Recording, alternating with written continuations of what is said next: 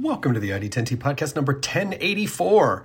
Our vintage uh, shop is up on ID10T.com. Uh, vintage shirts, sort of cool secondhand stuff, uh, shirts that I acquired that I would want to own, that I decided to put out there for the ID10T community. I just love uh, vintage and secondhand shirts give them it gives them a second life. Um, it sort of uh, recycles them and uh, just keeps them flowing. And it delights me to know that because I love them so much, that other people would own them that would also love and cherish them. They're very special, like a nostalgic diary of things that you loved. So that is id10t.com slash vintage if you want, or you can just go to the main page and click around. But uh, that is a direct URL, id10t.com slash vintage. So go check it out. There's some fun stuff up there. All right. I hope you are safe and healthy. Um, but let's t- keep talking about you in the ID10T community events at id10t.com like Todd, who writes, There's never been a way to efficiently and cost effectively recycle VHS cassettes since they are composed of too many different materials. I hated the idea of just throwing them in the trash, so I've come up with some ideas, including making them into accent tables. They're available on Etsy in my shop, VHS Creations. They're most definitely a niche item, which is why I thought I might go for a signal boost specifically via ID10T. On top of being a retro 80s and 90s thing, one of them is themed with thrillers and creepy movies. Check them out if you'd like. Uh, it is etsy.com slash shop slash VHS creations. And I can tell you, uh, currently, Todd has three tables in there. There's a corner table, a round table, and like a rectangular side table, and they're amazing. So um, I messaged him because I am definitely buying one. So great job, Todd. Good job recycling and also cool idea, you know, for us uh, older folks who like to remember the 1900s. Uh, VHS tapes, large cassette tapes to watch talkie pictures on. Uh, thanks again, Todd. Events at id10t.com for anyone else. This episode is Nate Bargatze, who is a fantastic stand up comedian. I love Nate. Uh, he has a new podcast called Nateland, where it's wherever you listen to podcasts. And also, you should go to Netflix to watch The Tennessee Kid, his latest comedy special, which came out last year. He's just a great storyteller. He works clean, which I am endlessly fascinated with. And he's just an overall great guy. And uh, I just, in, you know, in this world where we're not able to do stand up right now, it's just so wonderful to talk to other comedians uh, and sort of bond in that way. Those are the types of things we do backstage at shows, and so uh, it's it, it was just such a wonderful wonderful conversation. I'm a huge fan of Nate's uh, professionally and personally, so go check out his podcast and watch his comedy already. This is the ID10T podcast number 1084 with Nate Bargatze. Initiating ID10T protocol.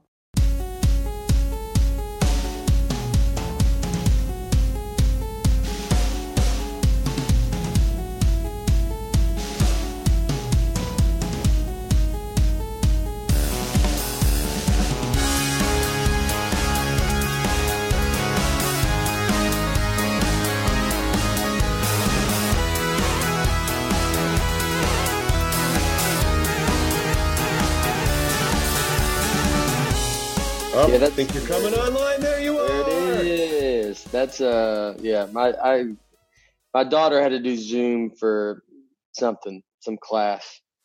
Yeah, probably so school. Everything's everything's everything's zoomable now. That's the way it goes. Yeah. So I got my name changed on my own thing.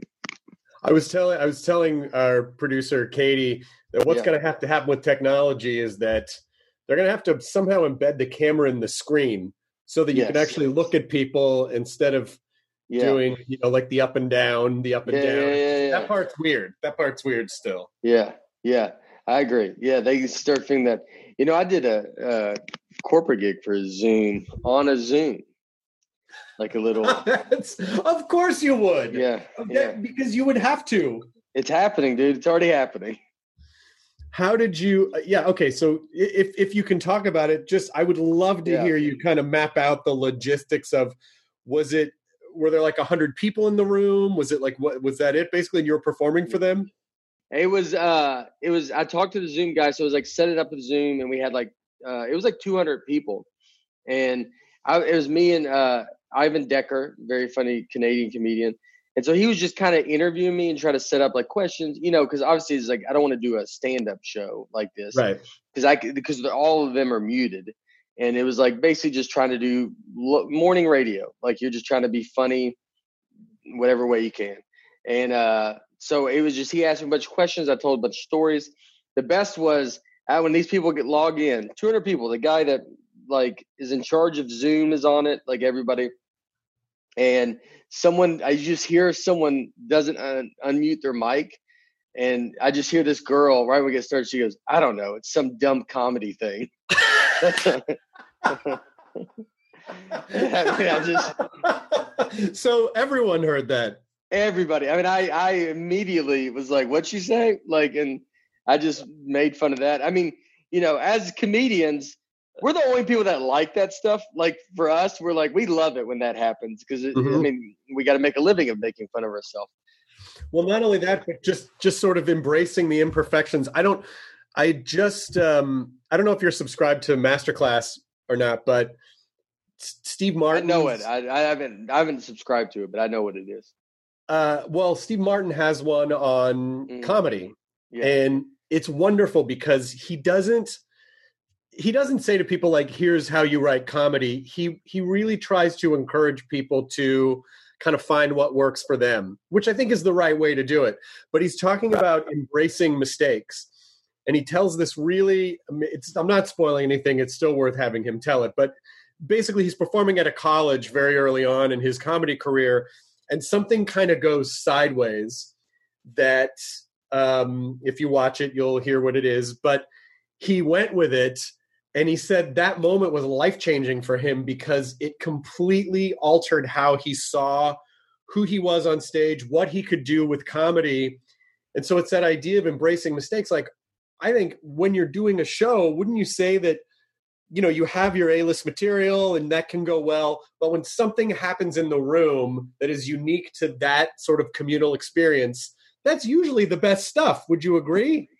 I agree completely. I mean, it's I mean, that's why like, you know, when you see people do uh crowd work, that's why so many audiences love that in the room. They love because you're, you know, you're talking you're making it very real. And I mean, we're getting more and more in a time where uh you know, like actual things happening just uniquely in this one situation are going to be so big yeah. you know like because it, it's all like on screens now and all this stuff so like you know when you do a live show and you're making fun of this guy where only the room gets what happened.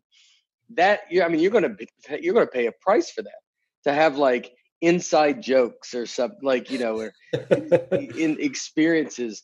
And as a comic you do you got to go with it and then just be like yeah this is happening. I'm doing it this way like and like or it, you just send you down that route. And then i mean because you never know where what what doors that's going to open. That's Right. what's always fun is i i love you know when you talk to comics of being a comedian like it's like you got to have experiences and you got to like just be willing to go and be like i don't know what's going to happen. Like i i'd rather talk to someone that's a train wreck than talk to someone that's put together because Right. you we want to see like i just want to see where it's going to go like where's this dude's brain at go like you're like this is nuts dude like i would love to hear it like you know, you're talking to like a conspiracy theorist, you're like, yeah, dude, I would love to hear all of this stuff. Like, I Well, not that- that I'm into it all, but it's like I just wanted that guy is is way more interesting to hear from. but that's also but i feel like that's also the kind of the the root of a lot of your comedy is telling the story where telling a story where you're in a situation and a thing or a person just kind of goes off the rails and you're sort of recounting that from that perspective of i'm just a regular guy and i'm trying to navigate this situation where someone is really having a weird moment.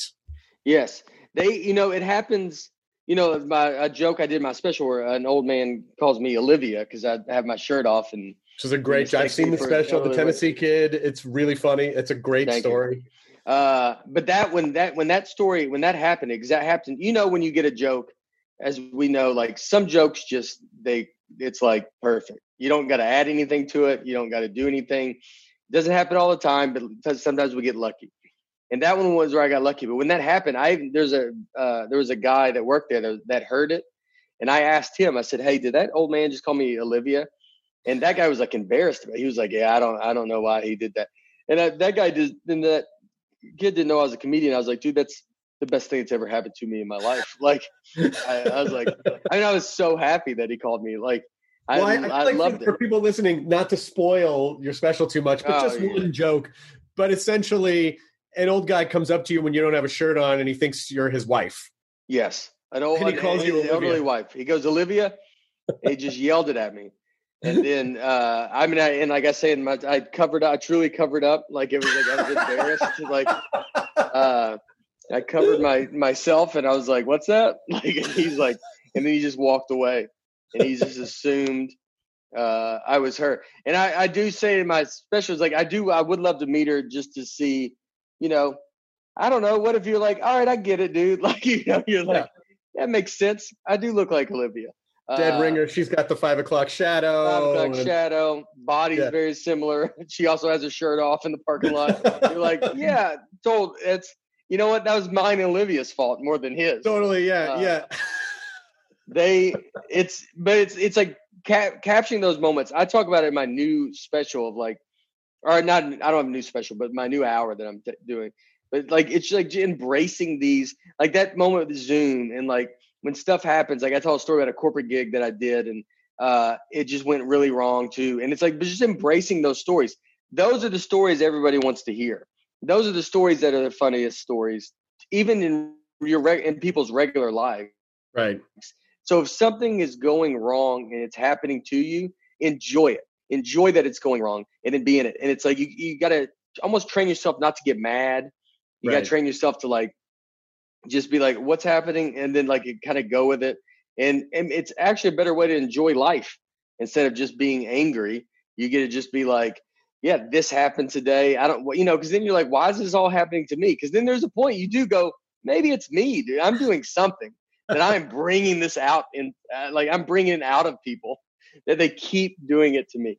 Yeah, but it is. It, there's also that idea of like, um, you know, the idea of perfection being a sort of a non-existent, you know, mythological ideal, and that uh, the the the you know, art, artistry is not about perfection. You know, like artistry is really in the in the mistakes and the fissures and all of the cracks, and you know, it's like someone isn't going to form a, an hour long set about how perfect their lives is unless it's like a really extreme character or a Yeah. caricature Mhm. but in general it really is all about sort of pointing out all the cracks and that's that's human and that's sort of those are the things that we have to embrace because those are the kind of happy accidents that are more interesting than something that's like you know all these tiles are perfectly placed and this looks perfect and it's like okay that's nice it's kind of boring but i get it you know yeah. and it and it, it is it is about embracing all of those mistakes as steve martin calls them or in, in your case embracing all those kind of weird moments in life that are not you know picture perfect Yeah, it's hard not to want stuff to be perfect. And I fall in the same trap of, you know, I mean, you could think when you go to a restaurant and then the, the server's bad and you're like, I want this to be per like, this is ridiculous that this person's not. I mean, and there's a line too that's, I mean, obviously if your server's a maniac, then, uh, but it's, yeah, it's like you do gotta, and I, re- I have to remind myself constantly, like, that it's like no you got to enjoy like yeah enjoy the things that are not imperfect or not perfect. You're not perfect. Enjoy things that are not perfect. We're all doing this together. We're all just people like and like just constantly kind of reminding yourself of that. Uh you know when someone does something wrong you're like i bet he's not that bad of a person. I bet i think he's a maniac and crazy but he's probably not like you know and those are the those are the those are the reminders like you know i always like say like if i meet someone I always try to meet someone knowing that like they're probably great, man. I mean, everybody's basically great. 99% of the population of the earth is probably great people. And well they're just- trying anyway they're, they're great trying. yeah they're, Yes, they're- you hope i You hope. i don't know if the number's that high but i i would hope I would I would hope, but it's funny that we you know, when other people do something in a moment because that's all the information you have about them, that moment defines them to you, and you go, oh, they're this, and you Yeah. create this broad, sweeping, general view of who they are. You could do the exact same thing, but you make the exception for yourself. You go, oh, no, no, no, I was just having a moment, you know, like that. Yeah. It's like that doesn't define me. I was just, you know, I yelled at someone in traffic. That's not who I am. I just had a moment. Yeah. Well, if they did that, you'd be like, that piece of shit. yeah. they suck. They're shitty to their kids. They Yeah. probably kick puppy, you know, like you Yeah. build this whole narrative around them so that, you know, you can define them and sort them in your brain, but but it's just more complex than that. Yeah, well, and that and that is still definitely fun to do too. It's still I'm not I'm not yeah we're not saying it's not a good time to sometimes be like well that person probably throws dogs off bridges and you're like Yeah, that definitely. that's- Like you see, they just they sped up right when the light turned red. That that's a fucking dog. That's a dog thrower. That person's a dog. There's no way they're not. Yeah, No, I defy you to prove that that person is not hurl multiple dogs off multiple bridges multiple times. and we should ask them to make them. They have to then defend it. Like they have to. They're like, what? And you're like, do you throw dogs off bridges? And I mean, they're Actually- like, I don't even know where that's coming from. You, you, you could even take the more aggressive stance of not asking them if they do it. Just say, "Why do you throw dogs off bridges?" Oh, wait, what? Yeah. I just I, that is a good. Well, why do you do it though? That doesn't make Why? sense. I don't. So you deny it. Well, I'm just saying that I don't know. I, I you know, I, I- I've always been. Um, I, I'm I'm playfully jealous of your comedy in the sense that you're clean. You're a clean comic. You're funny without crutching on, you know. And I don't. I mean, listen. I write, you know, like jokes that are somewhat blue, and I try not to.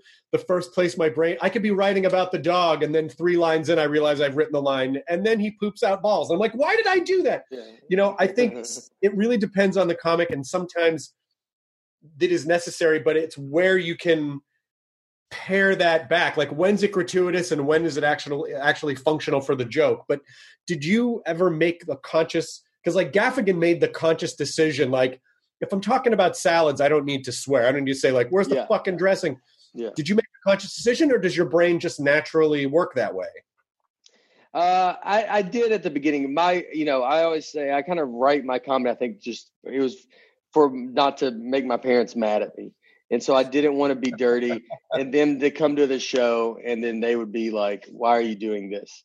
And so I, so when I started that way, and then I've always just stayed that way, and so now I'm kind of trained to think like that. I'm not. I don't think I've ever had a joke about sex, and I'm not even saying I wouldn't ever, but it's. I it just I just don't think that way me and uh, a comic Big Jay Oakerson, who's very dirty. But you, by the way, I wouldn't consider really dirty. Like it's like, you know, it's like Burr. Like you know, you're like everybody's dirty and curses and stuff, but you're not like a dirty comp. It's not like like Bob Saget was when people went and saw him, where it was like intentionally this. Break, like yeah, breaking out of the Danny curse and- Tanner role yeah, it's it wasn't like you know because there's a different. Big Jay is a dirty comic, tells a storyteller, but then also is can be very filthy. And but me and Jay used to like talk about jokes when we first started, and the way our heads would go. I mean, it'd be like if me and you wrote, like we could if me and you talked about a dog, we're never going to probably touch the same idea about that dog, and like that's and it was always kind of interesting to like do that to be like, oh, that is kind of crazy that like his brain just goes that way and like you know yours goes it's it's kind of you just got to go whichever way you feel it's going to go and then after you do it for so long you end up just becoming like that's uh, you just think like that and so I, it's just it is what it is now Yeah, I mean, you definitely do condition to.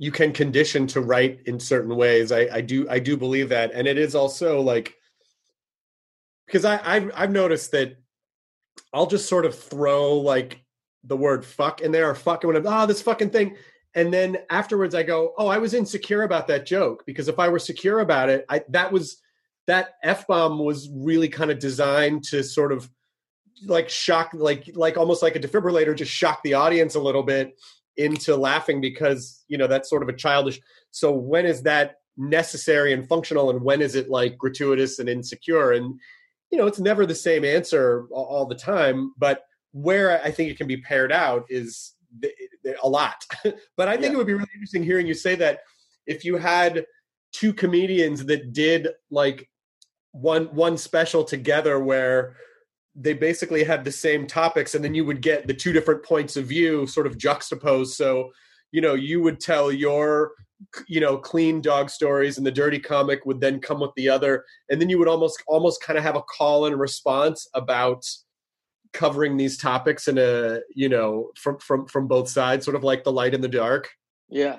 Yeah i mean it's definitely uh you know i mean like that's like you have it in you like with the also with all the things you host i mean you have to do a ton of things that you can't be dirty. So Right. It's it's you that's the only thing that comics have to worry about is the ones that don't know how to turn it on and off. Like that's the problem where the guys can't like you know you're like i remember people would send me like late night sets to be like hey what do you think of this? And they would curse in the late night set that they're submitting. And i'm Right. like and they're like well i'll just take that out. I'm like i know but if you can't take it out in the submission tape how can they trust that you're going to take it out on live tv like they and they're immediately going to go well this guy can't come on because he's you know he said fuck like nine times Yeah, yeah, and he's like, "But I won't do it." Then you're like, "Yeah, it doesn't work like that, dude. They, you got to present what would be on, you know, the Tonight Show or whatever you're going to go do." Uh, Right. So they got to learn to like. It's those are the ones that are, you know, like that is interesting. Like so, like yeah, like with you, like I would say, if someone's going to see you, if they were like, "Is he dirty?" You're like, "No, he's definitely curses and uh, does some dirty," but it wouldn't be like I'd be like, "What's like overly a problem?" It's you know, it's it's because there is a big difference of there's a lot most comics are just a lit curse and talk about whatever sex whatever they want to talk about and then you have some that go crazy and they talk about just that and Right. then you have i mean but then as far as clean comics the thing that i try to is like you don't want to be labeled as like a christian comic like where they people just wrap that up in your head as like oh it's like he's talking about nothing and it's like soft material and you know like that would always scare me. Not saying that christian comics are not funny but like it, it's just labeling. I think you don't Right. be labeled a dirty a super dirty comedian as much as you don't be labeled a super super super clean comedian. You're, we're all trying to be this balance where you hope that no one brings up anything. They just say it's a comedy show. It's a comedy show, yeah, yeah. because because when people, but it is that sort of thing of sorting and filing information in the way that you know that we know the person who ran that red light throws puppies off bridges because there's just so much there's just so much information that our brains really can't handle it. And so we just have to quickly quick sort especially now with so much so much stimuli like 24 hours a day media social media internet amazon like you know everything i think people are just like filing and sorting and filing and sorting and filing and sorting and so they go oh, this is this type of comic and that's that type of comic and it doesn't mean they're right but it also means that once someone has filed or sorted who they think you are as a comedian they may not even watch your special because they just think oh he's that. Do you know that? Well no but i just yeah i, I don't but i do and and so then people are less willing to take chances to discover things because they've already like shut it down in their in their minds they do it with shows. I mean, like yeah, with TV shows, you could do that. Go ah, that's. I don't think I would be into that. Like, yeah, they absolutely because there is you have so many options now that you're like, well, I got to be careful with what I. I don't. You know, in your head, you're like, I don't want to waste an hour of my options. So which is so funny because you'll waste an hour watching trailers and then go to bed and that was your Yeah. night of entertainment but the idea that you would waste an hour watching something that might not that you could discover that you love or you're like oh i didn't really like this but at least you tried it and you, You you, tried found it. out I do. I took social media off my phone, and I uh, I still have it like on my computer and stuff, and I just don't have it because I was so annoyed at night. Like I'm trying to watch TV. That was the thing that you did wasting time, and I'm like, and I just catch myself scrolling on my phone for an hour and a half, and I'm I was so angry that I'm like I'm I'm trying. It's not like I'm trying to read a book. I'm trying to watch a dumb movie or The Office for the hundredth time. you're distracting yourself from, distracting yourself Yes. And you're like, it's like it, these layers that you're like, dude, what am I doing? Like, and then so I, I took it off my phone. And then when I watch TV now, if I lay on the couch, I, I like throw my phone like as far as I can away from me. So I, di- I can't even reach to grab it. Just trying to make myself focus on nothing. Like it's like I, you know, you're trying to yeah, like you said, you're distracting yourself from distracting yourself. Like, yeah, like yeah. let me just concentrate on the first distraction. Let's just Yeah. get that down. Yeah, oh, no I one said anything in this scene for 12 seconds. I'm going to start scrolling. It's like you. Let me wait- just see what's up. Yeah. It's crazy. it's it's it's it's too much and you get too obsessed with like, you know, I think it's a lot for us. We follow all these we all follow each other with comedians and you start like you're seeing what these other comedians are doing and like I don't know, it's like some of that you're like I I can't be just like obsessing with like what what is everybody doing and what is everybody like you know, it's like I get you got to be your own person. Like you got to be you got to just do your own thing, which is something that I think you've done that we all like as comics is you you did you just you did your thing. And like you went and became you and you're you and you're a you're like a thing. And that's what we all want is just to be you got to get everything else out of the way and try you're trying to be all these other people. And like no go be you. And then that's the you is what sends you off and Oh, I helps you in really your career. appreciate that. But it took me 12 years. It took me at least 12 years to figure out what that was. There were 12 years of like chasing other roles or chasing Yeah. other, you know, types of parts or doing other, like the type of comedy that I thought other people, you know. And then at a certain point, I don't know, it's just some awareness that clicked on in my head in my 30s. And for me, it was after I got sober. I'm not saying that's for that will happen for everybody. It just that's when it happened for me. I was like, well, wait a minute. What do I like? But I had to live for a while and try a bunch of stuff before I could even have the awareness to ask that question. So I, I don't know. And I still feel like I'm trying to figure it out because you constantly, hopefully, you evolve and you change. Well, what am I like now? And what am I into? And what's this? And you forget to ask yourself those questions because at a certain point, you feel like you have it all figured out. And then you go, oh, wait, I thought I had myself figured out, but we change because we're exposed to new things all the time. So who am I now? Who who are we going to be after quarantine? I don't know, you know, like Yeah. but we'll ask those questions along the way and when we get there. Yeah, you got to have. It is like I'm actually sober now too. For like, uh, and they're Nice. because it, it, it. I think some of it is coming. You, yeah, you get older and you're like, you just realize how much wasting time that is, and that affects. A, the older you get too, you can't drink and just bounce back, and so you're you're just like, yeah, I, I just can't do this anymore, dude. Like this is it's too much. Uh, I thought Hannibal Buress doesn't drink anymore either. I, we were, I was talking to him about it because we both stopped about the same time, and we are it was like a good way of thinking. He's like, yeah, I put up some good numbers, man. I did great, you know, like, and you're like, yeah, and like you see, like if I'm around people that are much younger than me and they're still drinking, you're like. Yeah, man. Like I did all of that that you're doing. I'm not jealous of it anymore. I used to be, but now you're like I I wake up and feel amazing every day. That's unbelievable. That's Yeah. like the greatest thing ever to feel that.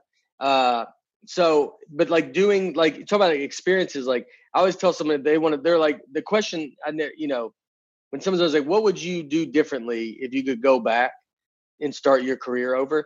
And I, but I always say it's like nothing. Like I, you got to go learn what to do and not to do. Like even the bad stuff. I mean, I probably still needed to do it. Like or I wouldn't have known to. I don't want to do that. I don't want to do this. I would always get pulled into situations. I mean, some of it is being like clean. Like I get put into, you know, I learned with auditions. At first, I would sit auditions where I'd be dirty. Then you're like, I'm a, I'm not getting any of these parts, so it doesn't matter. But then why, as me as a comic, which is the main thing I want to be, why am I going to go try to be some dude that you know just is masturbating in some movie for four seconds? Right, Like, right. what's the benefit? Is that going to change my life? No. And it just so I can just do my thing that I want to do and stand up, and then you take the stuff that you're like, no, I'm not that person. So you learn to say no. It's learning to say no. Yeah, but and, and, and what's interesting is that there's this sort of I think intuitive idea of like, oh, I have to accept all opportunities, Yeah. And then but then when you try to do that, there kind of aren't opportunities in a weird sort of way because you're trying to be everything to everybody, and then when you really make decisions and you start saying no, and you go, well, th- this is who I am, and these are the types of things I want to do, it somehow creates all of these opportunities because you're you're really on a specific path. And you kind of it- it's easy to say like oh well i don't want to i don't want to do that or i don't want to do that so i'm not going to waste energy pursuing those things the more focused i am and the more me i am as i discover who that is the more opportunities there are because the path becomes clearer Yeah. And I, I also going back to what you said before about oh I wake up without drinking and I feel amazing. And by the way, if people can drink and have a couple drinks and be fine and they don't think about it all the time, great. I don't have a problem with alcohol. I mean, I have a, I have a problem with alcohol. I can't do it, but I just mean like the concept of alcohol is you know alcohol is neutral. It's sort of like Yeah. It's like an automobile and, and you know in, in most people's hands it's fine. In some people's hands it can be deadly you know it just Yeah. depends. It's just a neutral tool. But i remember because i quit drinking in october of 2003 and i remember waking up january 1st 2004 and going oh my god this is amazing. Like i see all these hungover people at breakfast and their heads are slumped down. I don't feel that anymore but I wouldn't have appreciated that if I hadn't had other January 1st where I was like, oh my God, I'm never, I have to stay in bed all week, you know? Yeah. Like you, I had to learn that. You learn when you, I mean, to wake up and just be tired is unreal.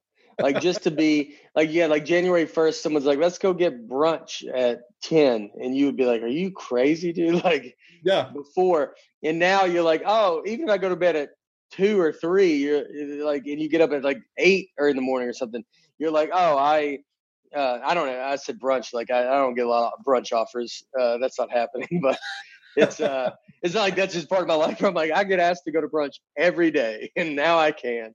That's Uh, right. Well, it, it was a good example though. Like I It was a understand, I good- understand what you mean. I'm a big fan of brunch. I wish I was, I wish it was in my life more. I'm just, uh, it's, it's just not. But even going The headlines are Nate Bargatze, brunch hater says, I Yeah, don't, yeah. I'm not trying to. I, I just I want to I want brunch. That's what I was saying. I want brunch in my life.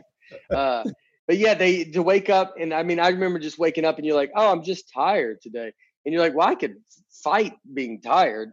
You can't fight, you know, nauseous and miserable and you're and I learned too. Like it was like if I wanted to, as I got busier and you know when the special came out, we started touring more and uh, we started doing theaters and all this thing that's leading up is like if I was not if I kept drinking, I was like I'm just not you know I'm gonna you end up like you got to think like so when you do a weekend right? So we go do a weekend. People I think don't realize how much alcohol is in our life too as comics. We're Right. around it all the time. It's where it's every day uh and we I mean at the beginning you get paid in alcohol like they're like you can drink all you want and that's all you would get so but I remember doing like shows you do Thursday to Sunday run at a comedy club. Thursday would be amazing. And then you go out Thursday night, and then the rest of the weekend, you're just trying to get through the weekend. So as a comic, you're like, that's five shows that you're just phoning in because you're miserable from the first night. And the Thursday night, that's why for comics, we probably love Thursday night so much because that was the only one we would go into and not just be hungover. And Right. so we love Thursday because every every comic loves Thursday Right. because you're, like I feel like I was trying stuff, I was doing the extra, I'm, I was thinking better, and then the rest of the weekend you're just like hungover and you're just trying to get through the weekend. And and th those weekend shows get you know it even sober it can you know if you're not used to staying up super Yeah. late it can be a huge it can be a lot of energy and you know for my shows up until the quarantine and i was doing shows up until the two weeks before the quarantine my last show was the punchline in san francisco you know like i would do a show and then i would be- meet people after the show and then we'd take pictures and stuff and so Mhm. it's like you know it's several hours of being energetic and and and meeting people which i love doing and and i just wouldn't be able to do that. Like i'm not saying this is for everybody but but for me i know that my comedy career would not be that great if i was having to play catch up all the time because i was drinking but i probably wouldn't realize that. I'd be like i don't know why i'm not further along. And it's like well you know because i didn't i didn't have the sort of mental acuity to be focused on the jokes what i need to do having the right energy showing up you know like not, not having my senses dulled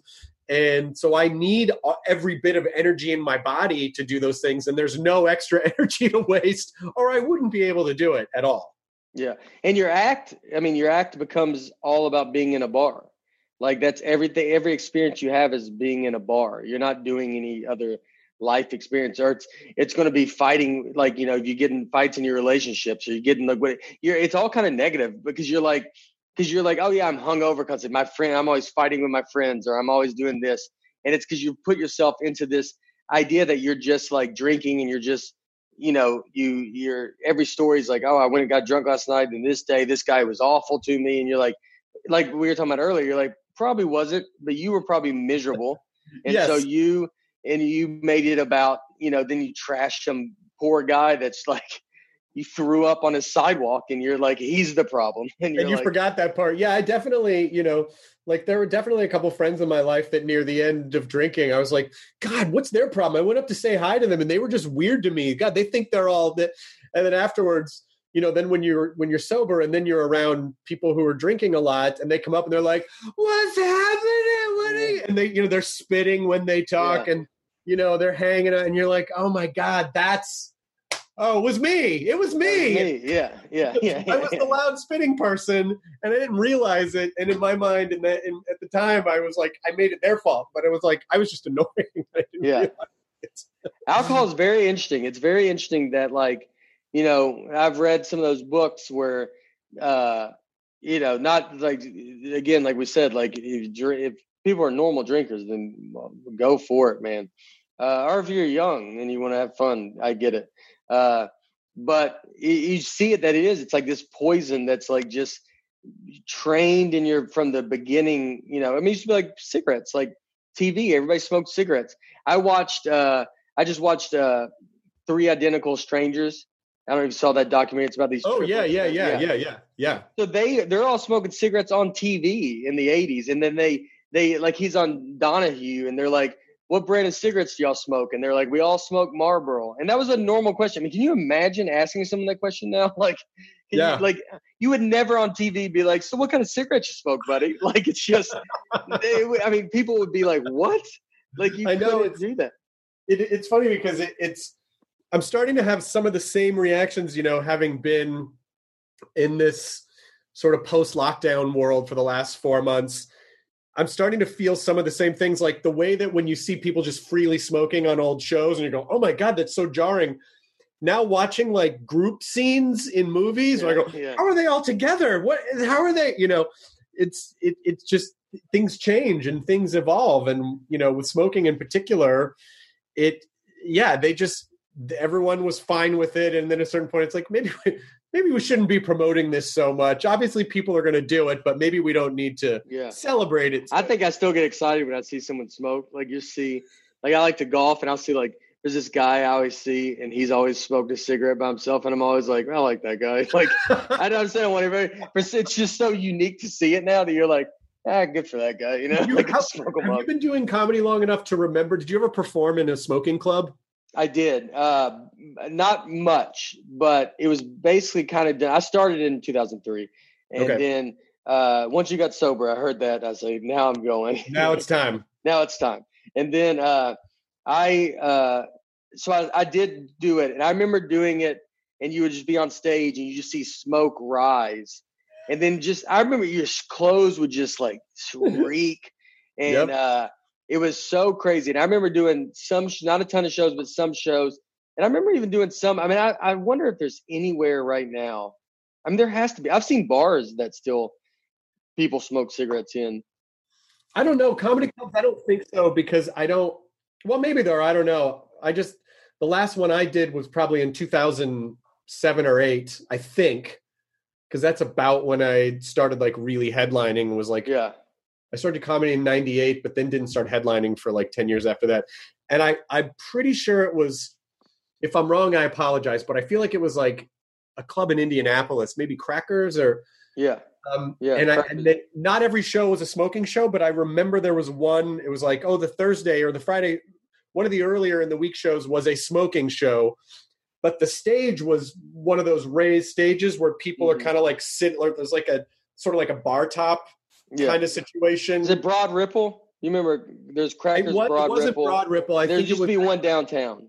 Yeah, I think it was the Yeah. one downtown. And what happens when people when a whole room of people are smoking and you're standing like above them is that you just catch all the smoke. Yeah. You're the Yeah. smoke filter. And I was so sick for the rest of the shows because it was just, you know, a couple hundred people just and. I, I just inhaled all of it and uh and I don't miss I don't miss those days. No, it's like I mean, yeah, you're. I mean, just your clothes. you mean you have to wear. you know, you can't just wear the same jeans all weekend because it's you're just you just reek and when you smell it i mean there's a there's a bar where they do a show here in nashville and they still can smoke in that bar and i mean i haven't been to it now because it's like a local show uh god i mean it's been a, probably a year since i've been but i'm almost positive they still smoke in there and uh that because that's just the bar that it is and in the back Yeah. room is like this thing uh but yeah it was it, was- it was definitely i remember it I mean, I like I started like we always talk about like the older I had VHS tapes. Like I was at the very end of the VHS to when you then went to that little whatever thing is you record your sets. Yep. So my first three comedy sets are on VHS, uh, which used to that would be mail a tape in, which is so crazy. And I remember when links when you start links started happening, but you would still get a club that's like no, just mail us a tape, and you're like yeah, but there's a there's a much easier way. like you know. Like, you're like, just go with it. Go with the easier way of just let me email this link to you. Like, well, then there's also that anxiety of like, I mailed the tape. Did they get it? Did it show up damaged? yeah, Is it, you know, did they ever like stick it in the machine and watch it? I mean, it was. And then what what's happening with all these tapes? Are they just are they recycling them or throwing them away or what's you know? It was a it was a very clunky time. But even but VHS, I feel like didn't even have that long of a life because that was probably only about ten years yeah, because you couldn't really mail a link. I mean, you couldn't really, you know, I don't know if people were really sending tapes before the '90s. Maybe they were. I don't. I don't Yeah. know. So I don't. I don't know what. I don't know what comics of of yore did. I have no idea how they. I guess they had to. Would you have to go to a town and audition, or you would just have to get on a talk show and then they go, okay, we'll we'll book this person because they were on the Tonight Show. yeah. I mean, I think that's what they were. I mean, that's what like Steve Martin, like in his book, he talked about him doing. It took him, I think he said twelve times. Where some people like Stephen Wright got on and was uh got asked like maybe that next week he got asked back on. He was like someone that like Johnny Carson like took to and was like come back next week and then next week he was on the Tonight Show and then his career just took off from there. Well, that was that was the benefit of doing quick. I mean, Stephen Wright is sort of the he's he's the the the mold of of that because everything about him worked. He looked the part. His cadence Mhm. was the part. His tone was the part. The jokes all figured in. Like every piece was this concert of that persona. And um, I mean, I don't really know him well at all, so I don't. I probably met him twice, so I don't know if he's really like that or not. But but the quick jokes for like a five minute, six minute set, and Steve, he talks about it not in this masterclass thing too. You know, his goal was he wanted to be funny without jokes. He wanted to be funny, sort of like a 15 year old in the sense of that you didn't know why. You just going and go, God, this guy was so funny. Why? How was he funny? I don't know. He was just really funny. And at the same time, he's sort of um because he was a shy, introverted guy, and so he talked about how he had to fake confidence on stage. But eventually, that fake confident character became his stage persona Yeah. of like the overly like, hey, everything's great. And so that's more of a slow burn because I think audience really have to get into the vibe of that. Whereas Stephen Wright, like, is just a billboard. You see it all right there. You know exactly what it is. You don't have to process any of it. And so I can see why that worked right away on the Tonight Show. That is funny. You could really see a, just a picture of Stephen Wright with a microphone, and if you saw him live, you would be like, "Oh yeah," that, you, like even if you couldn't guess what he did, once he did it, you're like, "Yeah, that that makes sense." It all Like, it tracks. just- whereas, yeah. you know, like Steve Martin, one of the first times he went on the Tonight Show, he did this thing called Stand Up for Dogs.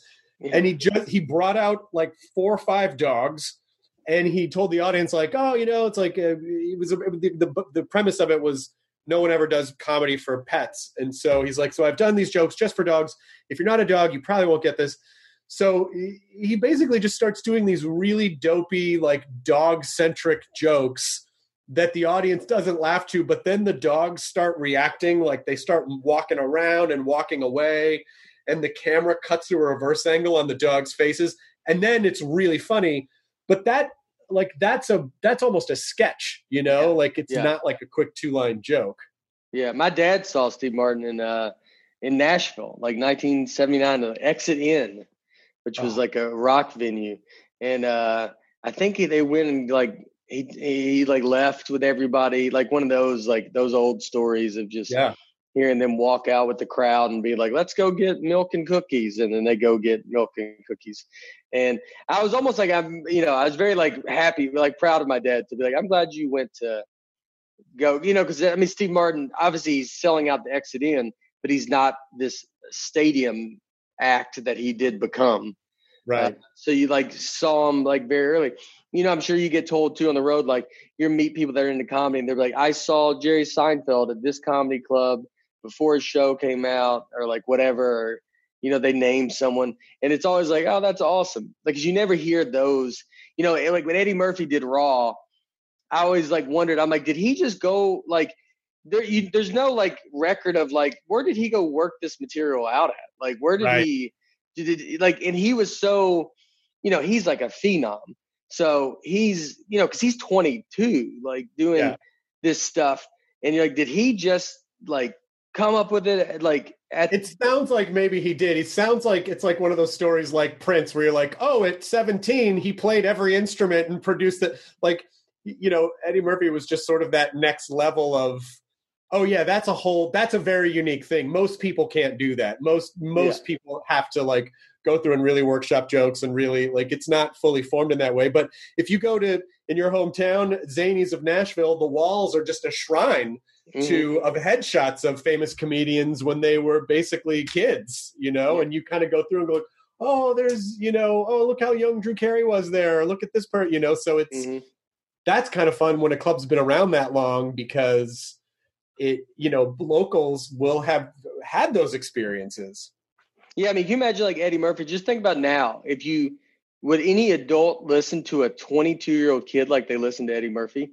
Like, I mean, if you're 40 and like, I mean, I'm 41. If like if I a 22 year old like now, you're like, I'm not Everything's so listening to this. now. That's why. Yeah. Like everyone's everyone's tastes are so specifically algorithmically met on the internet. And in the in the 1900s, in this you know Yeah, yeah. before before really the 90s, you know there and there was cable from the mid 70s on, but it it really like it really started to take off in the 80s. But really, most people watched the same handful of things back then. Yeah. So, you know, everyone was watching SNL, and Eddie Murphy was the clear standout on SNL. And then he did 48 Hours, then he did Beverly Hills Cop and Trading Places. And, and so he was a massive star. And so you just wanted to watch everything he did. And he also did, you know, Delirious and Raw were concert movies. And Richard Pryor had done, you know, Live on the Sunset Strip. And I think uh, another one I think was, I can't remember the other was called Have You Seen Me Late or something. And so they were like comedy movie stars, which was a whole separate animal. Yeah. And Yeah. now everything's so specific and people's tastes are so specific that audiences are so incredibly splintered. Someone can be really famous to a group, but but lack the sort of overall conscious, you know, cultural consciousness of having of being a household name, you know, across the board. Yeah, it's funny we because we have to deal with a lot of that where we can interact with someone that is excited to meet you and then someone that doesn't know you. And Right. I, I had it. I do a the golf tournament for my high school. Since I had to go to college, my only alumni is my high school. So we we started doing it, and now it's called the Nate Bargatze Golf Tournament. So we when we did it the last time we did it, uh, I was taking a picture with a kid that was like excited. He was like, "Oh, I've watched your comedy with my mom, my parents, and uh, we love it, and whatever." So the kid is excited to meet me. As I'm taking the picture, uh, the guy in his group that I kind of like knew his uncle or something, he just goes, "How you still doing that comedy thing, man? How's it going?" like, and just and it was like just this. I mean, just to be asked as I stand next to a kid that's like excited to be meeting me, and then another guy that's golfing at the Nate Bargatze golf tournament and still questions. Am I? How's it going, buddy? You still making money from that? Are you making You're any playing money? in my tournament. Yeah, yeah, yeah. Going well. It's going. It's yeah, it's good enough that this high school is excited that this tournament's called after me, and it's like you just have to deal with those, you know, those. I don't know. It's just so many different like. It's character building. It's good. I love it. I it's it's the back to the Olivia thing. It's like a moment that you're like, it's a it's a very fun moment to have, and uh, it's the stuff that you remember, and that's that's a problem too. Like when you do like like comments, like you know, if you ever read YouTube comments on stuff, I try never to do it, but sometimes you get sucked in somehow, and then you start reading, and you but you gravitate towards the meaner ones, and those are the ones instead of all the ones that are nice or positive or you know even whatever, even if they give you constructive criticism, like, and you gravitate to the ones that are just like awful, that are ones that are just like this guy's the worst, or like one you know like Reddit.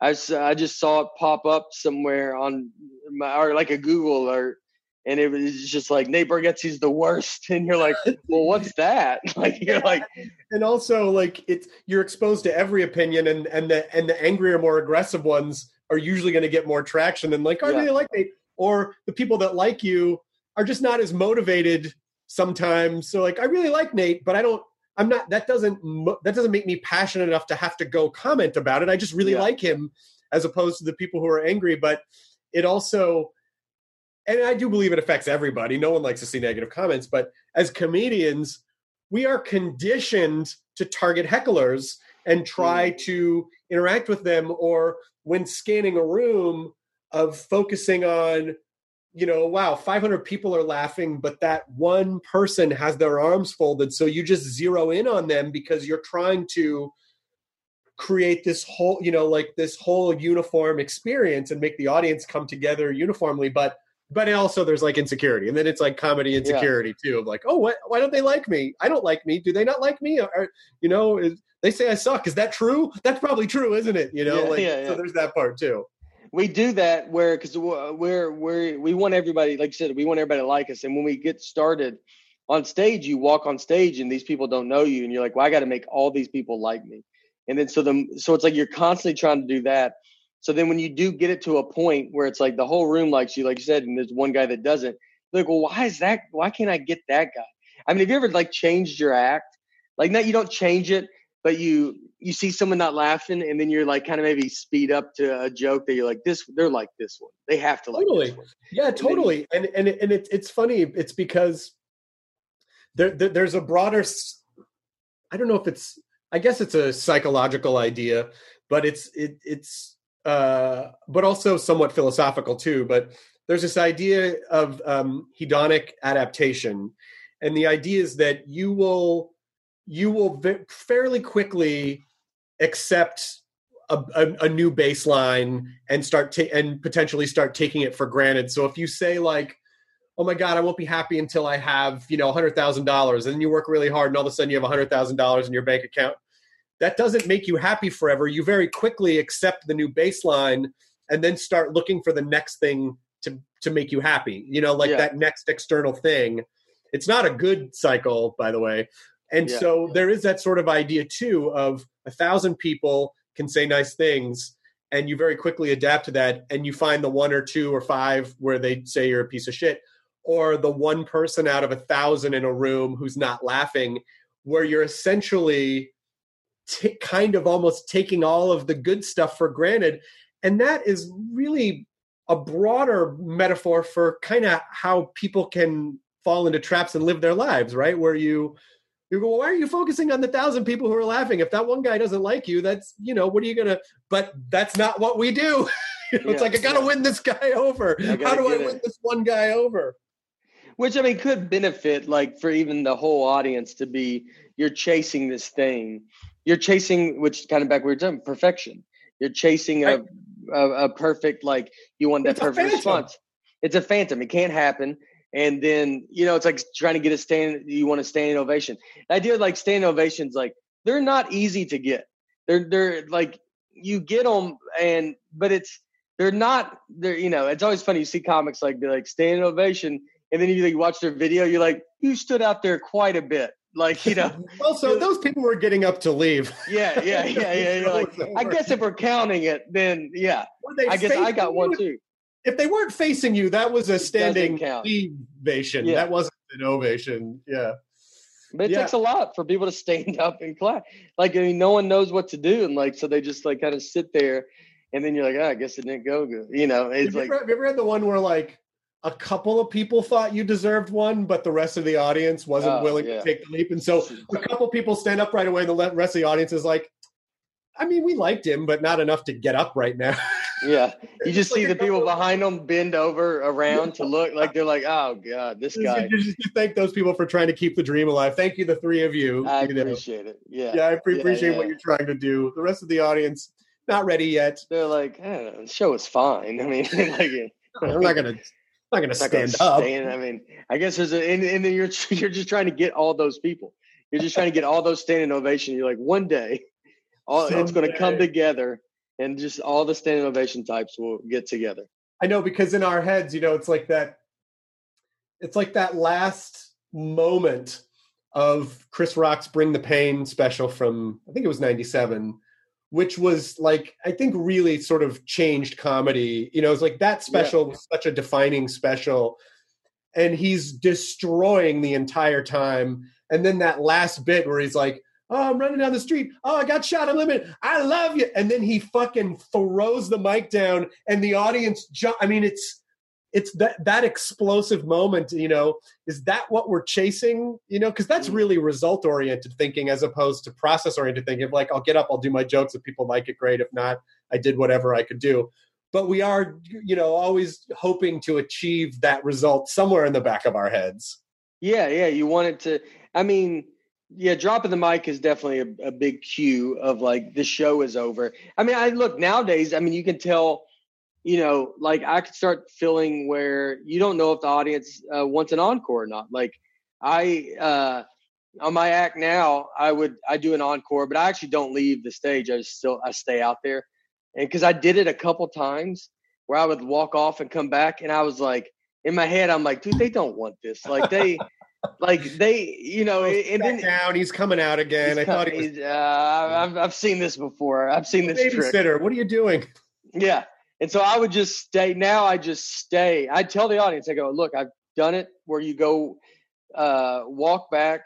Our my manager, or both our managers, Alex, uh, he was like, go count to eight and then go back out. Like there was a number, and then I did it, and he was there. The Alex was there the first time I did it, and then I like after a few times, it's like I can't. I'm not doing this anymore. It Like, feels weird. Yeah, I was like, I don't mind doing some old jokes, but like, I was like, I'm gonna just tell these people I'm doing these old jokes. Like, I'll just be It's honest. so We're all adults. Like, who am I tricking here? Yeah, Like, come on, you guys. Well, my, when my friend Mike Phirman and I used to perform together, we would tell the audience at the top of the show, "We're definitely coming out at the end for an encore." Like we, because because we just felt so stupid about it too. So we would, so we made that the bit that like, oh, we're gonna come back I- out for the very funny, encore, yeah. And then that way when we come back out, it's actually kind of a callback and and worked in our favor because like, oh my god, you guys, you're so nice. Us, really? You know, even though we, but because we told them we were coming out, uh, you know, like way earlier in the show. I that- like that. That's you're making something into your act. yeah So, like that's actually creating. You're creating like what they're what they purchase as a ticket is you being the entertainment. You've now created the standard thing of this encore into something that's you know like why would we not get laughs out of everything? That's our our job is to get the most laughs we can get. So why not make this the laughs? But I also see Chris like Chris Rock is it's more of like a rock star mentality, like or Eddie Murphy, where you're like, yeah, that works. That's what they do, and that works so good with them. And that's actually what you want is that kind of like rock starish, like dropping the mic, and you're like, yeah, dude, that I want all of that. I could then never drop a mic. I just feel Oh. like it would be weird. I would drop it, it would probably break, and I'd bend down and be like, "Guys, I'm so sorry." I would be apologizing to the club. It would be the it would be the most apologetic, saddest mic drop. You know, like I would probably just gingerly set it down, guys. I'm going to do a mic set. I'm just going to set it down. I don't want to hurt anything. I don't want it to fly off and hit anybody. You know, like I, I'm so just some sorry. just some union guy coming out shaking his head after you, like, and he's like, "Come on, man, why would you?" That's why you Yeah. drop the mic, he's like, "Why would you, Chris? Why would you do that?" And you're like, "Well, that's not how it's supposed to go. It's not I supposed to." didn't, I didn't know. I didn't. I, you know, I'm not. I really thought that's what people do. I didn't know. No, yes, people. Can, you can't do that. Other people, coo- cooler people, can do that, but yeah, you can't. yeah. And now we briefly pause to thank the sponsor for this episode of the ID10T podcast, Raycon earbuds. So.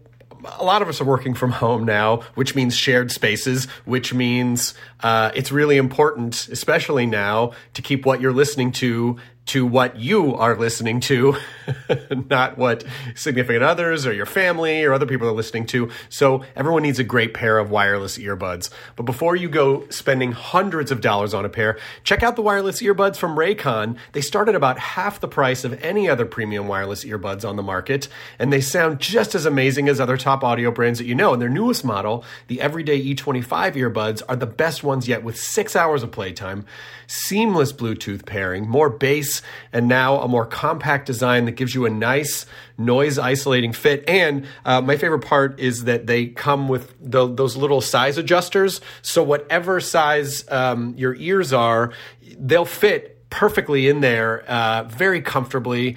And so it's great for like listening to this podcast, for instance, or music or conference calls. If you're doing a lot of Zooms, you know, since uh, since we're not going into offices right now, so check them out. Uh, see why celebrities like Snoop Dogg, Cardi B, Melissa Etheridge, and Brandy are obsessed with Raycons.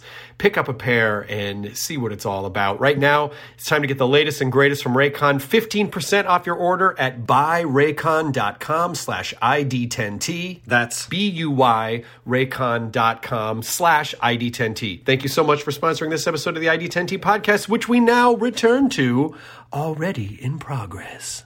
I would love to, if it's okay, just to sort of like, I really want to see how your brain works a little bit, if you don't mind, because yeah. I, I, you know, for for like building a bit. I don't know if it's a bit or not, but the golf tournament story with the guy asking you how confident, to me, that sounds like a Nate Bargatze seed of a bit where you could tell the story of how you felt like you really had made it and you had your own golf tournament and this kid comes up and another guy says, hey, how's that going? Like the idea of like, you're playing in my golf tournament that to me feels like a rich vein of of a Nate Bargatze run where you could really sort of play with that idea of your expectation and what's his deal and the fact that it's your tournament and then that can lead back into so if you were going to turn that into a bit and i hope you do because it's a really funny story how would you start attacking that? Uh so i would uh, like the way i look at a lot of stuff is like i would first want to see if it can stand on its own because there's a lot of things that can't I don't think you want to stand on their own and then they can't. And then those are sometimes jokes that you end up like giving up on. And truthfully, it's just maybe not as strong enough of a thing to be by itself. And maybe I need to put it with somewhere else. And like that one, I would almost probably end up putting it with like that Zoom story I said at the beginning. Right. Like I would maybe somehow combine those two things because then together they can both they, they can feed off each other and become you know something that's much bigger. And that's how i look at a lot of stuff is when it when when you when you get something you know i have one joke that i have that was my special is like ordering iced coffee with milk at starbucks and they give me milk with ice in it. And that was like a big joke. And then i said and i never i've never ordered milk publicly in the history of my life. Uh, and the idea of that joke originally came from like just saying as like for me like i never had milk in my life unless like a woman was in my life so like I had milk with my my mom. We always had milk in our house. And then when I lived alone, I never had milk, never thought about buying milk. And then when I got married, milk is just back in the refrigerator. Milk becomes a very big topic. It's do we have it? Do we? And so I I could never make that something though. And so then I ended up just shrinking it down to in that joke to say I've never ordered milk publicly in the history of my life. So like all of that in my head, like I had these two things about ordering this big milk chunk that I'm going to try to do, but I couldn't get it to be like ever really anything. And then when that Starbucks thing happened to me, I was able to grab that and then just put it into like public never publicly buying milk. So like that's what I end up doing with a lot of stuff. So if I for that story with the golf thing, it would be maybe I dive in that guy. I, I almost would try to go figure out who he was again. I don't really remember. He's like said he was like my buddy's like uncle or something, and I don't really remember him. So I would want to go probably dive, figure out who he was a little bit more, right? And then just the aspect of like, I mean, that kid. I'm not trying to be braggy, but the kid was like, sh- like shaking a little bit, like he was nervous to meet me.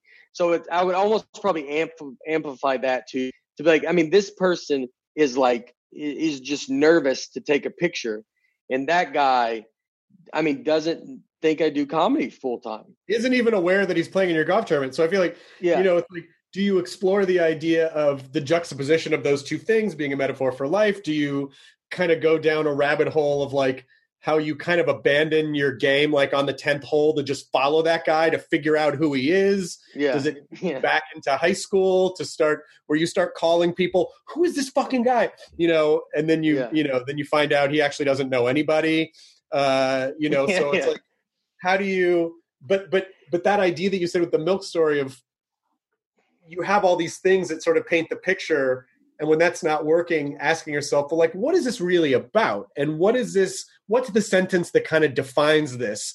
Oh i guess it's that i've never ordered milk in my adult life. And somehow that like you said that conveys all of those ideas in a of it. concise way that is digestible to the audience. But you kind of have to have your comedy machine pretty tuned up to be able to arrive at that place Yeah, you got to you got to realize that like you have to accept that some stuff is not going to be as long as you want it to be. You might want this thing to be this, you know, I have a joke about a dead horse and it's 5 minutes long. Yep. That's wonderful. Nothing's better than coming up with something that's that long and like, you know, when you got to do an hour and hour 15 minutes and you got 5 minutes is just one thing, there's nothing better. And so you want stuff to be that long. It's not always going to be that long.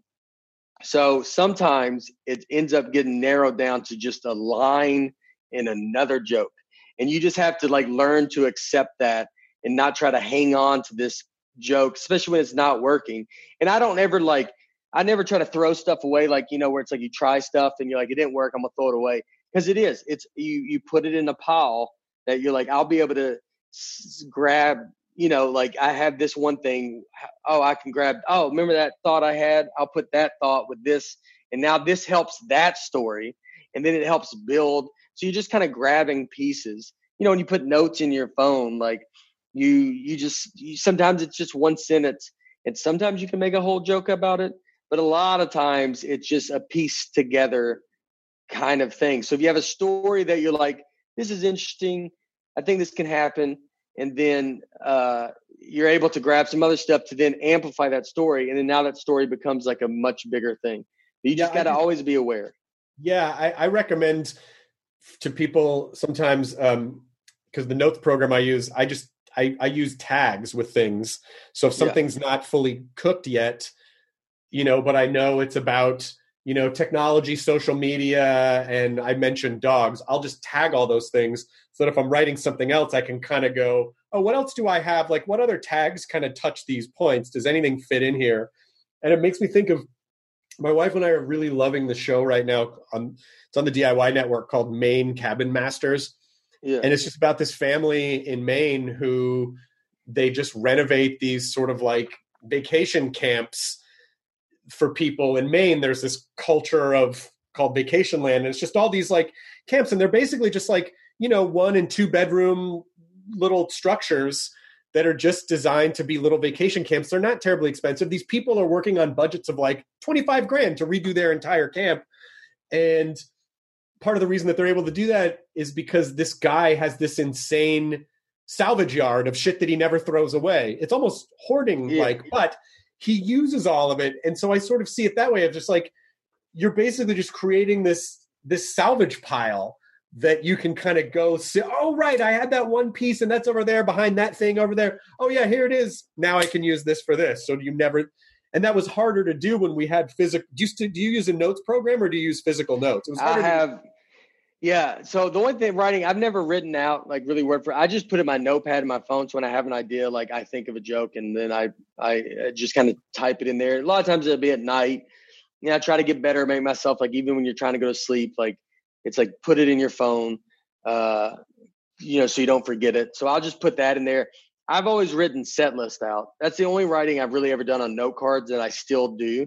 And so, I mean, I have stuff from 2004 and three, like set list that I when I was uh, six months into comedy.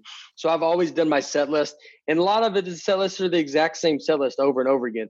But I can slowly start seeing it like when stuff kind of falls off and falls out, and then comes back, and I might go back and be like, oh, what was that joke about? Like, and then you think back. So like that's I I do keep kind of a track of just just the one word, a sentence that Yeah. makes me remember the joke. And then I now I'm very much into like I make sure everything can get into the other thing. I want everything to lead into whatever the other, you know, like because to me it feels more like a conversation. When Mm-hmm. that was something I learned, like seeing Patrice O'Neal or Bill Burr, like they talked about, like it was just like being a conversation. Like if you're talking about it, and if I can make this, you like, I remember watching Patrice, and Patrice would he was able to where you couldn't tell what was prepared and what wasn't prepared Yes. and he was able to intertwine it so much. And I I just remember watching that and being like, oh, that's like, you know, he's doing something. So like, cause there's a, there's a real craft to it in like learning how to like make these things kind of go together and flow. And it's, and you know, where you don't feel like you're just being like, here's this, and then here's a joke about dogs. And now here's my hot air balloon joke or my, Right. you're not just jumping around. You're like, well, how can you make those two? And you can basically make everything connect. You can find a way to make it connect. And a lot of times you make it connect in a very personal way. And if you make jokes about you, like I make a lot of jokes where I, it's all me, because I always, you know, it's like I think that makes it more relatable because it's it's I'm not pointing out to the audience. I'm not being Right. like you're the problem. I'll be I'm the idiot, and here's my dumb thing. And then it makes people I think laugh where they don't feel like you're like coming. You know, I've never been. I've never like cared. I don't want to offend anybody. Like I just I, I just don't have it in me. Uh, you know, like like some comics want to go push the boundaries and want to challenge people or whatever. I I just don't have that bone in me to like. I don't either. I yeah, don't, and, you like, know, but you, but it's weird because there, there's a sort of duality of, in a way, you have to lead the crowd because they are yes, they show up expecting that you have the experience and the know-how to let them sort of like let the reins go so you can take them on a journey but for me anyway i'm not saying this is for all comedy but for me i don't feel like there's any benefit to trying to put myself above them so you're a Mhm. leader but you're a little below them at the same time so that Yes. The butt of the but you're leading them and so it's sort of a it's an interesting I, I feel like that's a really interesting duality because you there, there's two slightly separate things you know like you're uh, you you you have to be sort of like you have to be self- confident without being confident. Like yes you have to be a self-deprecating you know it's like a self-deprecating leader in a weird in a weird sort of way and You got to know I where thought- you're going. Like Yeah, that, exactly. that's the big. That's that's the the death of a, a lot of people with comedy, or like if you see them is when they don't, and that's the death of a joke. I can tell if I don't have an out of that joke, then I'm in big trouble. right But if I have an out, I can actually kind of play in the joke. It's almost like you try to build all these little exit ramps on jokes. Like Mhm. I can get out of this joke at you know that dead horse thing. I can make it two minutes or a minute if I have that's to. a bob newhart thing by the way just in case you didn't know that's how he built all of his he built all of his bits he put in um pull-out points all along the way so he knew like if i get to this point and they're still laughing i'll go to the next one if they're not i'll stop there like he designed his bits to have all of those pull-out points Oh wow, I didn't know that. That was uh yeah, that's great. I mean I'm the Bob Hope of uh The Bob. Newhart. the Bob Newhart, yeah. I actually say? I compared i said Oh, hope I meant I Newhart. actually uh Bob Newhart is someone that people uh no I'm not saying I'm Bob Newhart, but like I think just because he was like slow talking and all that stuff. the storyteller Uh, the storyteller and like yes, Bob New yeah, Bob Newhart, unbelievable. But yeah, it's like it's a way to get out of stuff. You don't want to be trapped in something. I never try to be too far from a laugh either. I never want to put too much pressure on a laugh. Like the you know, the longer you go from a laugh, the bigger that laugh has to be. So Mhm. I tr- you try to have just you're just trying not to put the weight of a joke on like four words.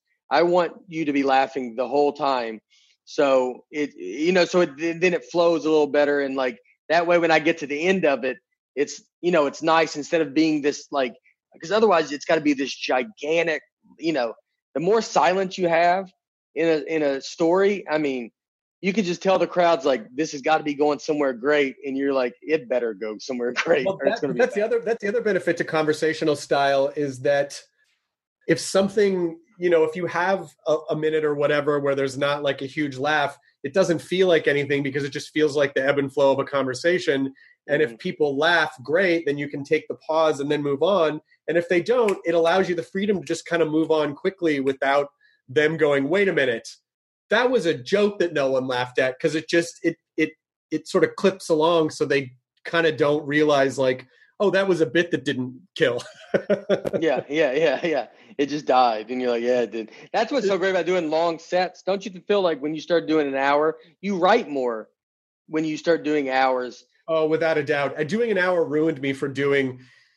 I I don't do a lot of short sets when I'm at home because I'm either, like, God, yeah. I don't know. I've built my hour. It's like to, to, to know this bit, you'd kind of have to hear this one, and you kind of have to have a sense. I mean, I feel like less of a comic because I don't you know, like I wasn't before the quarantine, I wasn't regularly like dropping in at the comedy store and doing 15 minute sets because it's like, God, I don't really have quick jokes and I don't know how to, oh, fuck, I don't know. Like I'm just so accustomed to the hour long set now. I don't think you're, it's, it makes you a better comic. I, I, I'm not against doing those short sets. I do them sometimes when I go to LA. I barely do them too. I don't have the desire to do them that much anymore. Uh, I don't think it's bad to like occasionally be going in and like grabbing your greatest 15 minutes and like maybe in your closing 15 minutes if you're trying to like really like I need to go murder with this 15 minutes. Right. So I'm gonna right. go put it under the pressure of being like that's all the time I have. But it makes you a better comic to talk for an hour. Talking for an hour. You remember when you first like when I first headlined after doing just New York spots. I I I'm, I was I was like after 35 minutes I was tired. I could feel the audience was tired because it was like I was so used to like rapid fire and then when you start headlining, you're like, oh, I have to, you got to stretch everything. like, it's just the way talks got to be different. It's, it's, it's just a different kind of muscle. So then once you train into that muscle, that's the comedy, you know, that's like a Seinfeld thing where he's like, you know, 15 minutes isn't comedy, an hour is comedy. And if you want to get to the, the higher levels to be, you know, raise up as a comic, you got to go be doing an hour and you have to do that. I mean, you know, 15 yeah. minute 15 minutes is it's what you're supposed to do at the beginning uh, for sure. But I write a lot faster on the road. You can put stuff in and try stuff a lot more when you have an hour. And I'm not scared I'm going to, you know, I still always want to do, if I perform for, for 15 minutes, I don't want to go bomb for 15 minutes. No, you don't want to workshop good. material in a 15 minute set because you don't have a lot of time to like time. back. yeah, I want to go murder. But I have an hour I can throw in 10 minutes of jokes that I'm like, I have no idea. It, makes me try more stuff because yeah. I have so much time to get them back. That yeah, that is yeah, that is funny. It, it used to feel like it used to feel like you know being a tadpole in an Olympic sized swimming pool, and then now you grow so accustomed to it, you're like, oh my god, I've been on stage for an hour and 15 minutes already. Like it just moved by so fast. But it is um, it, it is necessary to you do you do have to learn how to do that but i do have respect for people who can do like the that the Steven Wrights it's like oh he can do five minutes or he can do an hour because of the style of comedy that he does and his character is so strong on stage he can just look at the audience in a certain way and their brains will paint in the numbers there because they already they have such a strong sense of who he is and they'll laugh. And for me it's like well i got to do an hour. I have to sort of like take the audience on this journey. I'm doing music in the set now. And and and and on that tip sort of looking at the precipice of i don't know if we're really going to be able to like fully tour tour for at least a year yeah, probably. Yeah. like what are you uh, are you going to write a bunch of new stuff in that time are you gonna i write i tend to write better when i know i have a show that motivates yeah. me yeah. Is that the same for you? Are you to have a ton of new material in a year or are you like to rest for a bit? Uh, I don't know if I have a ton. I mean, you know, I've written some COVID stuff and like I thought of it. I don't know if it'll be good. You got to really try it out in front of people. And uh, I'm like you too. Like I, you need to be performing. You need to be in that groove uh, yeah. to know like what's funny and what's not funny. So, I mean, I do think you should be funny. I mean, like I started a podcast and it was because it, it was a because what am I? I have nothing to do, and like, but it's also about keeping that muscle of being funny, like talking to people and being funny and trying to, you know, that's a muscle. You have to. It's very easy to like lose that, and you don't want to become like just you know depressed during this time and and just like you're a downer. So it's like trying to be funny and trying to keep that active so you stay sharp. So you you know you're not just like a zombie. And so when you go back out, so I I, yeah, like I said, it probably will be a year before we go back out. And uh, yeah, I don't know. I mean, my, it, maybe it's grabbing some shows here and there that are where it's like limited seat. You know, I'm sure we there some of that stuff can pop up and where you can, you know, it's like going to a restaurant. There's like 40 people in there, all spread out, and you could be just grabbing anything, like just trying to say something in front of somebody, you know. But Yeah. yeah, I don't, I, I don't know. I mean, I don't, I don't think I'm going to come out of this. I'm, I, I like you. I kind of when I write, I'm never sitting on just uh, another hour. You ever like see when you go like in the road and you go to like do a local show like after your show, and then I would be with someone. And I'm like, what are you gonna do? They're like, I'm gonna do like some new jokes, and I'm always like, all I have is the hour that I did. Like I, I don't have like a surplus of just material that I'm just sitting in a room, just like, oh yeah, I'll just grab this. Yeah, but when you're a younger comic and you're accustomed to doing mics all around town, Yeah. You have that. you're you're in that nimble sort of like ideation period where you're constantly trying new stuff because that's what that environment fosters, which is great. Yeah. you know but now like i saw gaffigan did a uh, a drive-in movie theater show and it was just it's funny because you can't there's you can't really hear any the, the problematic thing for that for me is like we have to be able to hear the audience. There's no substitution because you're forming a relationship with them. And in that case people were like flashing the lights and honking the horn. And i thought oh wow this is revolutionary. Honks are going to become la- laughs are going to become honks. And in to bring it back around in the steve martin masterclass he talks about doing a drive-in movie theater in the 70s or the 60s and he was like and there were no laughs. People were just honking and flashing their lights. I'm like oh my god. Yeah. It it came back It around came back around. yeah That's crazy. I'm doing. I think I'm doing one. Uh, we're trying one. I do because I, I I don't think it's going to be good. I definitely want to try it because I just if it's going to be bad, you're like, well, I want to see how bad it is. like, it'll be Uh, great for the guys and and it, i'll tell you what it'll be great for all the comics who are are like monologists who Yeah. have a very tight scripted set um, which i also envy and who know where all their beats are who almost like like beethoven you know when he lost his hearing could still compose feeling the vibration of the music. He still had such an understanding of music he could still compose.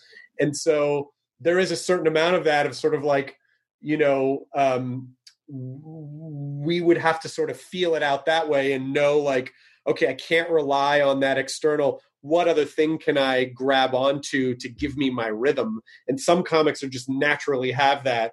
But for people Yeah. like me it's like i need the audience. I need to riff off them. I need to feel the energy. I need to surf that. I don't know how to do it otherwise. I just think, what if you see, you know, like you, everybody talk about like walking a crowd. Like, I mean, can you imagine if you walk, you just see, you see a car back up and like have to do like all this turn, and he just drives home, and you're like, oh, that guy was not on board. yeah, it's like the Austin Powers just stuck in the like a guy's trying to be like, I got to get out of here, and you're like, oh, all right. It's like so obvious. Usually the person just sneaks out in the back of the room, but yeah but you would hear the the the car fucked up part start. you, you would hear the car start. You know, if you're telling a joke, you're like, yeah, and that's when I saw this guy jerking off a dog. You just hear the engine turn. You're like, Yeah. oh, everyone's Yeah. aware. You just hope it's a hybrid. You hope it's a hybrid that he can just back and you don't hear him go. That's your start only putting- hope. You start putting that into your rider, you will only perform for hybrids because they're silent, or at least you just hear the, zzz, you know. yeah, yeah, yeah. Oh no! Oh my God! Yeah, I don't know what I don't know what I don't know what writing is going to be like for the next year. So I don't want to. I don't think I, I don't want to write like quarantine jokes because I just feel like well, by the time I can performing, I don't know if people are going to want to hear about that. You know, so You're probably gonna have to address a little bit of it, but like it'll be like a couple minutes off top. If you come up with something that's really clever, or good, or you're, you know, like I, I'd imagine you have to address it in a way. Uh, Right. But yeah, I don't want to go do an hour of just, and yeah, and I don't think people want to do. I, I did a show at Zanies. They were able to open back up, and then I think they're closed again now. But they're, uh, they, I was able to do one, and I mean, I would do a two minutes of COVID stuff, and then you get into like just your regular act, and there you could just tell, dude, the relief. People are just like, yeah, I'm done. Like, I just need to like my brain, which I think is our job as comedians. To like, we're you know, people lose uh, that thought to be like, I you can't just be pounding these people. These people are on. Look, how much do we get pounded with news and all that stuff? That's all. these people are just regular people, just trying to like feed their families. Their kids are not going to school. Like yeah, there's just all this stuff. My job isn't to like yell at that person because something. It's like I need to give them a break. I need remind to, yeah, or remind them what a bummer it is. It's just like yeah, oh they they like we're communal beings we we need to feel like uh, you know like we need a little bit of a break because obviously we're going to have to go back home to figure out how to deal with all these problems so you know comedy in particular it's it's just interesting at a time where i feel like comedy would be really beneficial we can't do it yeah, yeah, yeah, yeah. too dangerous Yeah. and so you know so yeah so we're just i mean i i just assume like well i'll be home for at least the next year trying to figure out like you know what am i going to talk about am i going to go back with the set that i had right before am i going to add to it i have not written that much stuff at all so i I have haven't. no. I haven't either, and I don't think most comics have. Uh, it's it's it's hard to when yeah, like when you have pressure like this to think like, well, I should be writing more. It's it's just almost impossible. And uh, I'll go back. The, the interesting thing was to see if your act still works. Like there, Right. you know, like is is you have some references or stuff that doesn't make sense anymore. So you know that that will be the that'll be really when you start diving in. you know when you're going to your office building oh no wait you know Yeah. when you're in a movie theater no fuck. Yeah, nothing. It's like Oh everything- God! yeah. some stuff's going to be fine and some stuff won't you know age well. It's just the way it is. And but we're going to have to have those first couple shows to be like oh oh right this. Oh okay right. You know it's like you got to you got to get those the, some some shows are just for like resetting the rhythm. It's like that reboot. Oh oh right that's this thing. And i and i present it like this. And but now it's a little bit different but that's okay. I can figure it out. Yeah, yeah. Um your podcast you mentioned uh Nateland Mhm. uh is does that is it out now or is it coming out it's out now. We we did uh, we just recorded an episode today. The fourth episode was recorded today, so the first three episodes are out, and they come out Okay. on Wednesday. And uh, yeah, we're recording this july 21st just for people who know i think your the podcast isn't posting until august but um so by august several episodes will be out several episodes will be out, and then so uh, unless we've already quit it, so either it could go either way. like you're either like, oh, he used to do it. Like by August, it's like, well, he tried it. He they're still tried it. there they're still hey, there's Yeah. still it's, it's still the fourth one. Like they're like it's only four, but uh, yes. So it will be it, it will be up there and it's on YouTube and all that and all the podcast stuff, whatever. and the idea being the same as like what a show would be which is to give people a little bit of a distraction which i feel like is what we try That's what we do. talk about it a lot but it, it's is meant to be a distraction from all the the, the, the craziness the quarantine crazy Yeah, yeah. That's what that the idea of what we did. You know, one ep- the episode we talked about uh, money and like talked about prices right to uh, Tom Cruise to like you know just like them being searched. By the way, you, when you I remember listening to your interview with Tom Cruise. Uh, right, it was Tom Cruise a Yeah. while ago. Yeah. Yeah. and that was like the greatest thing. We just talked about him too, like his reality of like that guy's been famous for so long. I just like like thinking about his reality. Like, I mean, I you know he's, I mean, he's like a walking Walmart. He's just worth a billion dollars. Like, yeah and uh just but like listening to him you when you interviewed him that was like enormous because it was like you just never tom hanks too when you had tom hanks because it was it was like these gigantic stars that you're like you never really hear them talk and be normal and like Yeah. tom cruise i felt like when you did him that was one of the first times you were like oh wow man this is like hearing a big time dude just you know you can hear him somewhat be normal you know, and he's in a world that's almost impossible for him to be any kind of normal. Uh, but he was like lovely. I mean, he comes off all the stuff you always hear that he's like the best or like a great guy. Uh, Well, so that's so funny though is that 10 years you know 10 and a half years ago when the podcast started there were certainly other podcasts and there were other people who had been doing it before and had really carved inroads into podcasting. So many great people and comedians had been doing it for years even when we started in 2010 but um now 10 year 10 and a half years later you know there's a lot of podcasts. There's social media. Social media Yeah. exploded just in the Yeah. time since we've been on. And so you know it, it, now i just feel like oh that celebrity you know I, I feel like people are like oh god 10 years ago i was like oh i never really get to hear celebrities and now i think some people are like i feel like i hear celebrities too much yeah. But that was really one of the uh, first ones to hear that big of a star talk for that long was pretty crazy. Like, you know, and that was, there was definitely a, a, a different time. And it was like, you know, I mean, I, and for me, it just makes me like the, I like them more. You know, you're like, you're now you, You not want to hear people as human beings. Like, what would you know if you're interested in someone or you see someone? Like, what would it be like to have coffee with them for an hour and just ask them random questions about their lives? And it's not so much the things they say, but sort of how they carry themselves and how they communicate and how they process information and what they're into and what do they like and you know, like that to me is the interesting stuff. And also, like, what can I learn from them? Like, what have what what kind of life? I mean, even just talking to you for an hour and 20 minutes, you know, like there are definitely things about comedy that I've learned that I'm, it's not like I'm actively like, I have to study, but I do pick up, oh, that's a really good point. I should remember that. I need to write that down. That's an interesting.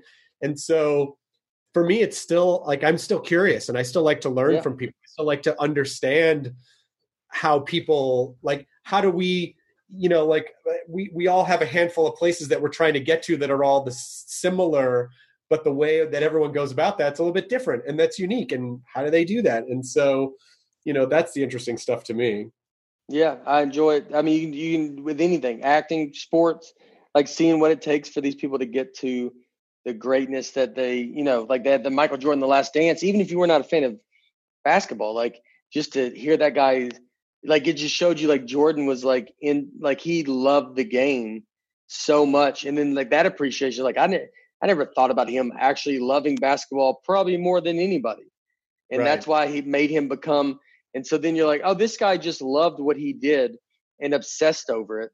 And then you're like, oh, that like changes everything. You know, you just that changes everything. Like what do you think about this guy? well yeah because you don't sometimes all you see is the result you don't see Yeah. all the work you don't you don't see the passion. It's implied if someone does that much work to excel at something they're probably passionate about it. But unless they're going i'm so passionate about this everyone you know like it's just sort of implied and you don't see all the work that goes into something. And that's probably where true artistry comes in right? Where where like masterful skill goes into artistry which is that you don't see the work. It just becomes this seamless thing that looks very easy because they make it look beautiful but really it's thousands of hours of work Yeah. and kind of obsessing over details and learning and evolving and understanding and trying and seeking and being curious and but you just don't see the process. So you just go oh yeah that guy you know that, that person was naturally talented. Like well maybe they were naturally talented at a skill whatever the skill is comedy or a sport or whatever. But on top of that it was that they were also like committed to putting in more time and passion than you know 99% of the population so Yeah. We've seen comics that, you know, have been super, super funny and then they just kind of don't go anywhere. And you're like, yo, that person never wanted to go out. Like it never wanted to do it. but they were like, I remember seeing guys at the beginning, you're like, this dude's so funny. And then they just kind of never really catch on. And then you go back and look and you're like, yeah, because they were never trying. And some of it's luck but it's also like some luck is universal and some luck is engineered. You put yourself in the right place at the right time. And it's also that sort of idea of preparation meeting opportunity. So you got a lucky break but you were ready for it. Yeah. you were prepared for it. And so i don't know there's just so many unknown factors and so much that we can't control. But i um i uh, on the idea of again hopefully people have found this this hour plus hour and a half a nice distraction from anything that might be stressing them out. And they should further continue to do that by listening to your podcast nateland and you know i, I really um i really really enjoyed talking to you. And i hope we get to talk not on the podcast because you know our, our shared manager alex just thinks the world of you. And oh nate's such a nice guy. And you really are. And you know and um I, I would love to i would love to talk again and because especially now as comics like being able to bond with other comics this might be what we have for a while Yeah. sharing experiences with each other to sort of fill some of the void of you know not being able to go out and perform for people the way that we've you know conditioned most of our lives to doing Yeah, I agree. I would love it.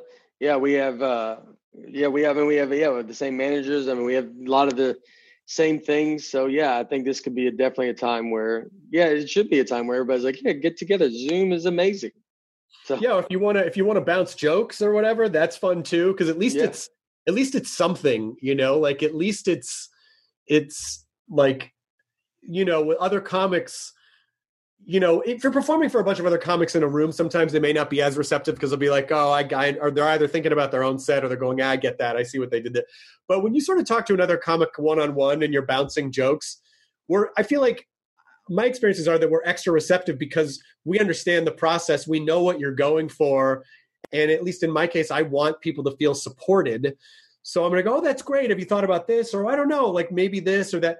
But at least it's some kind of a reaction. Yeah that would help sort of motivate to want to write more or at least be a little inspired.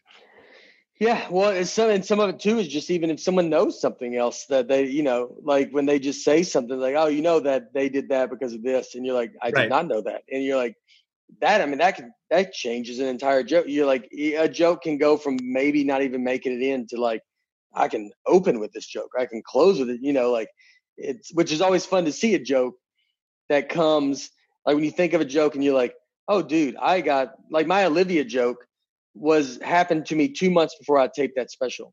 And when it happened, I was like, I have my opening joke of the special.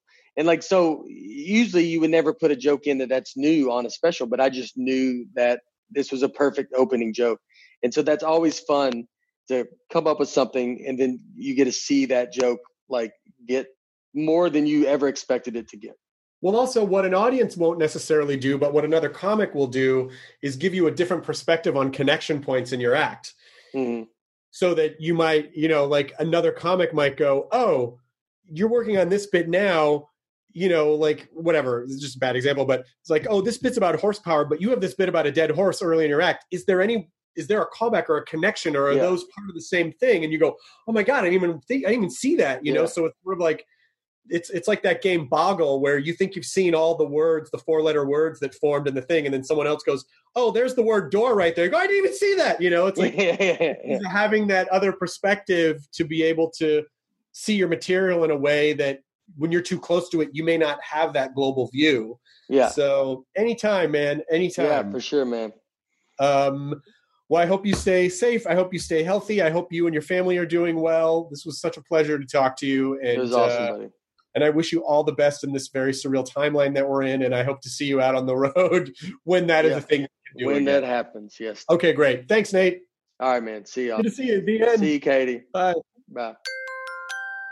ID10T scanning complete. Enjoy your burrito.